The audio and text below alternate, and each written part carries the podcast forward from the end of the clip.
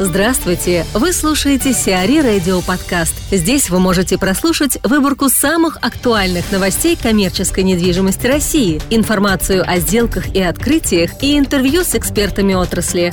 Чтобы прослушать полные выпуски программ, загрузите приложение Сиари Radio в Apple Store или на Google Play. Павел Шишкин, владелец и председатель правления группы компаний Tactics Group, рассуждает об инвестициях, agile пространствах, криптовалютах и о многом другом. Расскажите, какое из направлений вашей деятельности является приоритетным в настоящий момент? Мы сейчас смотрим то, что происходит на рынке в разных сегментах. То есть мы смотрим проекты и в жилье, и уже готовые офисные центры с денежным потоком. Наверное, офисные центры с денежным потоком наиболее интересны. А есть ли в планах какие-то новые крупные проекты вроде большевика, или это все-таки какие-то меньшего масштаба?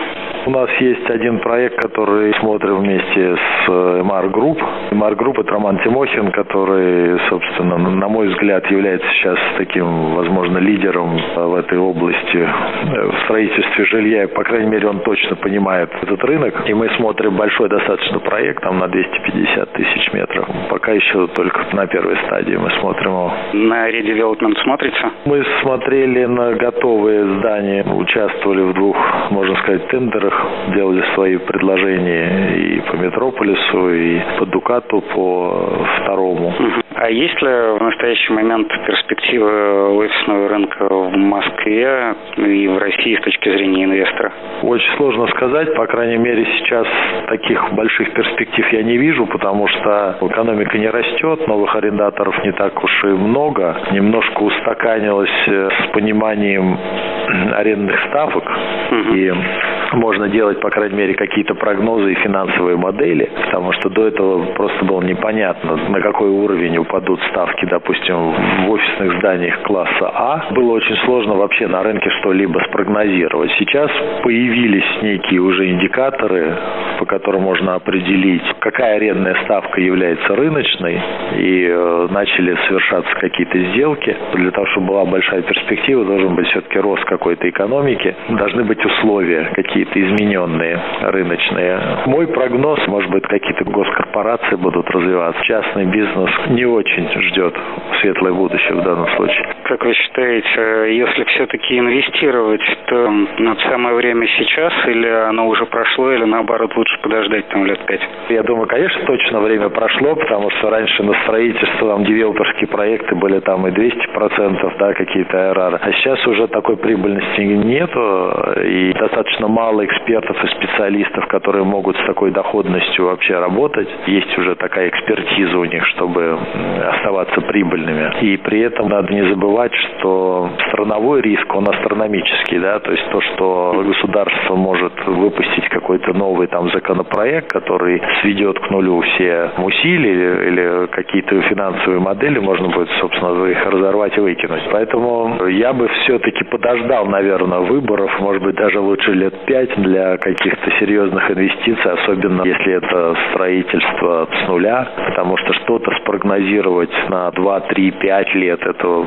практически невозможно. Только самые-самые краткосрочные перспективы. Тогда, наверное, нужно сразу после выборов, а то дальше уже новые выборы будут снова ну, будет. Непонятно. Может, наоборот, после выборов примут какие-нибудь еще новые законы, которые усложнят э, дальнейшее или там понизят ликвидность активов, то что потом не продашь их, например. Много же разных есть методов, да. Налоги у источника, там, то, что, в принципе, существует в мире, и то, что, наверное, правильно делается. Просто у нас в стране это же особенная у нас ситуация. В цивилизованном мире валюта в два раза там не обесценивалась за несколько недель. И у нас получается сейчас очень интересные катаклизмы. Люди выходят, там иностранные компании с большими убытками фактическими, а бухгалтерская прибыль у них страшная, они еще с этого должны налоги заплатить. Сами сделки сложно делать стало, потому что никто не понимает, а как вот, вот это избежать. То есть человек купил там за 150 миллионов э, объект, выходит там за 110. При перерасчете у него получается 150 миллионов, э, там 5 миллиардов,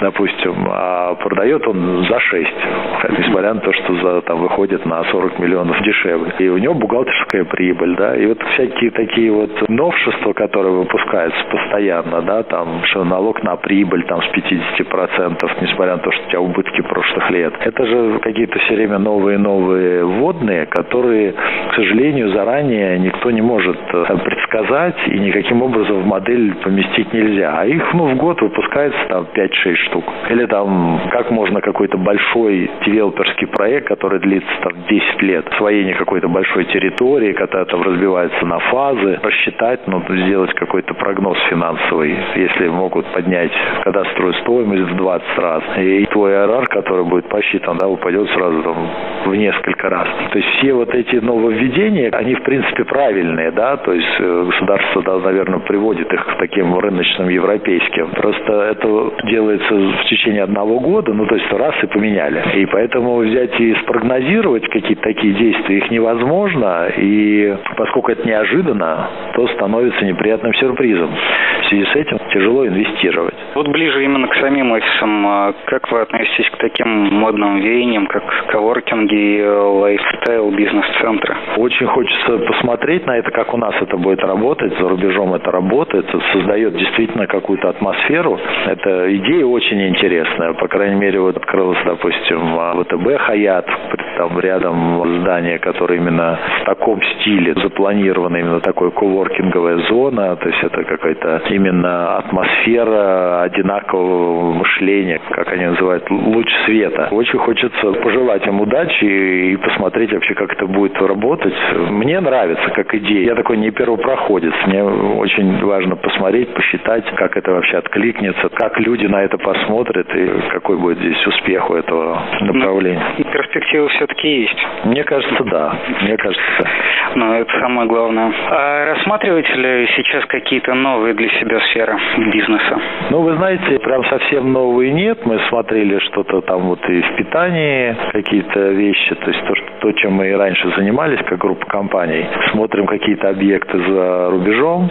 Сложность заключается в том, что эксперт это мы все-таки больше в области недвижимости и выйти на рынок с каким-то новым продуктом, где у нас нету такой экспертизы, где у нас нету опыта работы, нам в данный момент сложно. Поэтому все равно все время все возвращается в область недвижимости, и мы смотрим какие-то интересные варианты здесь. Что касается освоения каких-то крупных территорий, мне кажется, в нашей стране не перспективны, потому что предсказать действия невозможно. И законодательную базу, поскольку четкой программы того, как будет меняться законодательство в этом ключе нету, то на 8-10 лет нашей стране я бы не стал, ну, по крайней мере, в моменте что-то планировать.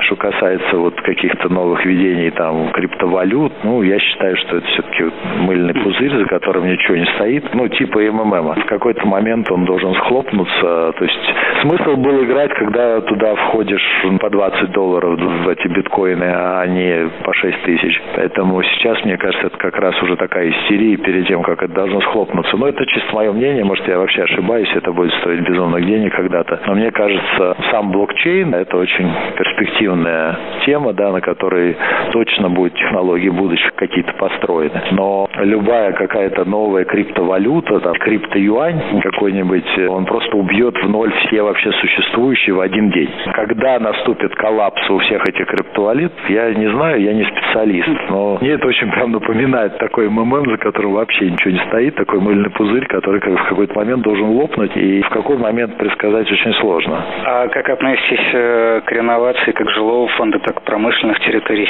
Промышленные территории, у меня как-то был опыт, вот я, наверное, повторюсь, э, я думаю, что в моменте я бы не рискнул какую-то большую территорию взять, потому что при изменении внешней среды, каких-то условий, да, там законодательство, весь проект может, ну, это большой проект с большими инвестициями, с, с заемным финансированием, и очень важно сделать очень правильную финансовую модель. Я считаю, что в сегодняшнем нашем моменте правильную финансовую модель сделать невозможно. Поэтому вот мы сейчас в данный момент смотрим уже готовые объекты, возможно, где нужно там рефинансирование, где нужно какое-то, может быть, правильное управление, и за счет этого решить свои задачи по там, расширению бизнеса.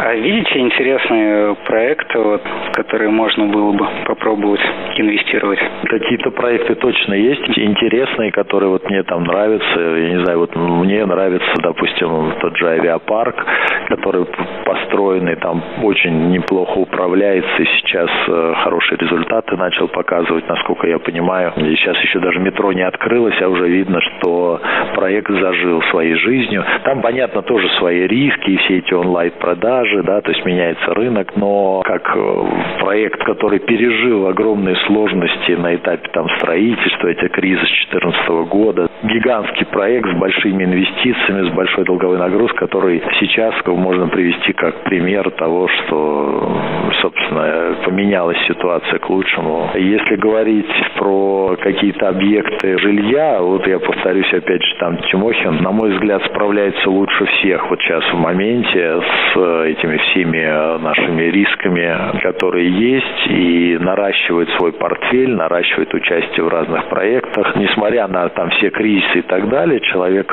компания, да, нашла в себе резервы, понимание, конкурентные преимущества и растет. И растет очень быстрыми темпами. То есть мне очень нравится как компания, как управление, как вообще как подход. Вот, пожалуйста, хороший пример правильного бизнеса, развития даже в этих условиях сложно. Элеонора Богданова, региональный директор департамента складской и индустриальной недвижимости Colliers International, рассуждает о стратегии ПНК Group по развитию ряда новых индустриальных парков в Подмосковье. За последнее время ПНК только в Москве зарядили там несколько новых парков, которые мы уже начали маркетировать, предлагать клиентам, и явно останавливаться не собираются. Мы слышим постоянные диалоги компаний с различными землевладельцами и понимаем, что рост продолжаться.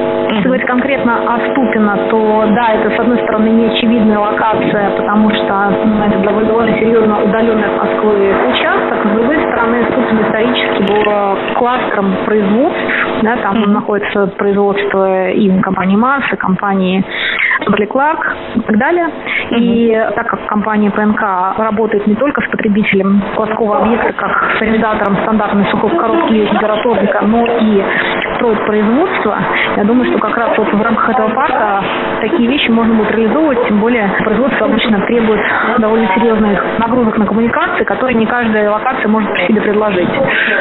Ступень исторически с э, коммуникациями всегда все было неплохо. Это раз. А если говорить о развитии компании и новых локациях, новых парках, и ли их в таком количестве открывать, то, почитая отчеты, наверное, всей большой пятерки, вы увидите, что в 2017 году был очень низкий ввод новых площадей. Девелоперы, которые обожгли в 2014 понастроив очень много и там, сдавая э, эти площади фактически уже три года, не торопятся начинать новое, не закрыв старое, что там, логично. Компания ПНК всегда была в этом плане очень проактивна, и они всегда думают на несколько шагов вперед, они понимают, что там, наверное, где-то через год, полтора-два, на сегодня там 8% вакансии превратятся там, в 0, там, 1% и так далее. И как раз тогда спрос на эти парки будет очень серьезный. Поэтому они сейчас активно на фактически всех основных трассах открывают новые локации, новые парки, с тем, чтобы вот этот вот спрос, который придет, там реализовывать. Игорь Чаплинский, старший директор отдела торговой недвижимости Cushman & Wakefield, рассуждает о выходе корейской сети кинотеатров в проекты ADG Group и на российский рынок. Смотрите, появление сильного игрока на рынке всегда приводит к перераспределению на рынке. В конечном счете в такой ситуации выигрывает потребитель, поскольку компании, борющиеся за долю рынка, борются за кошельки потребителей. И они стремятся предоставить максимум услуг их, эти услуги наиболее качественными. Когда приходит игрок э, с другого национального рынка, то, что мы сейчас видим с приходом э, очень мощного игрока, это игрок э, пятый по величине в мире, он также приводит за собой историю, традиции, ноу-хау технологии. То есть фактически привносит людей, позволяющие дать качественный рост субрынку, который мы видим вокруг себя. Кроме этого, момент завоевания доли рынка формирование сложившейся монополии позволяет корректировать стереотипы коммерческих взаимоотношений между девелоперами и торговыми сетями, смещая интересы в сторону девелоперов. Ну, понятно, почему это происходит. Э, есть определенный баланс сил на рынке, есть лидеры на этом рынке. Они фактически диктуют условия при входе в те или иные проекты. Как только появляется новый рынок, который борется за долю, у него есть возможность э, немножко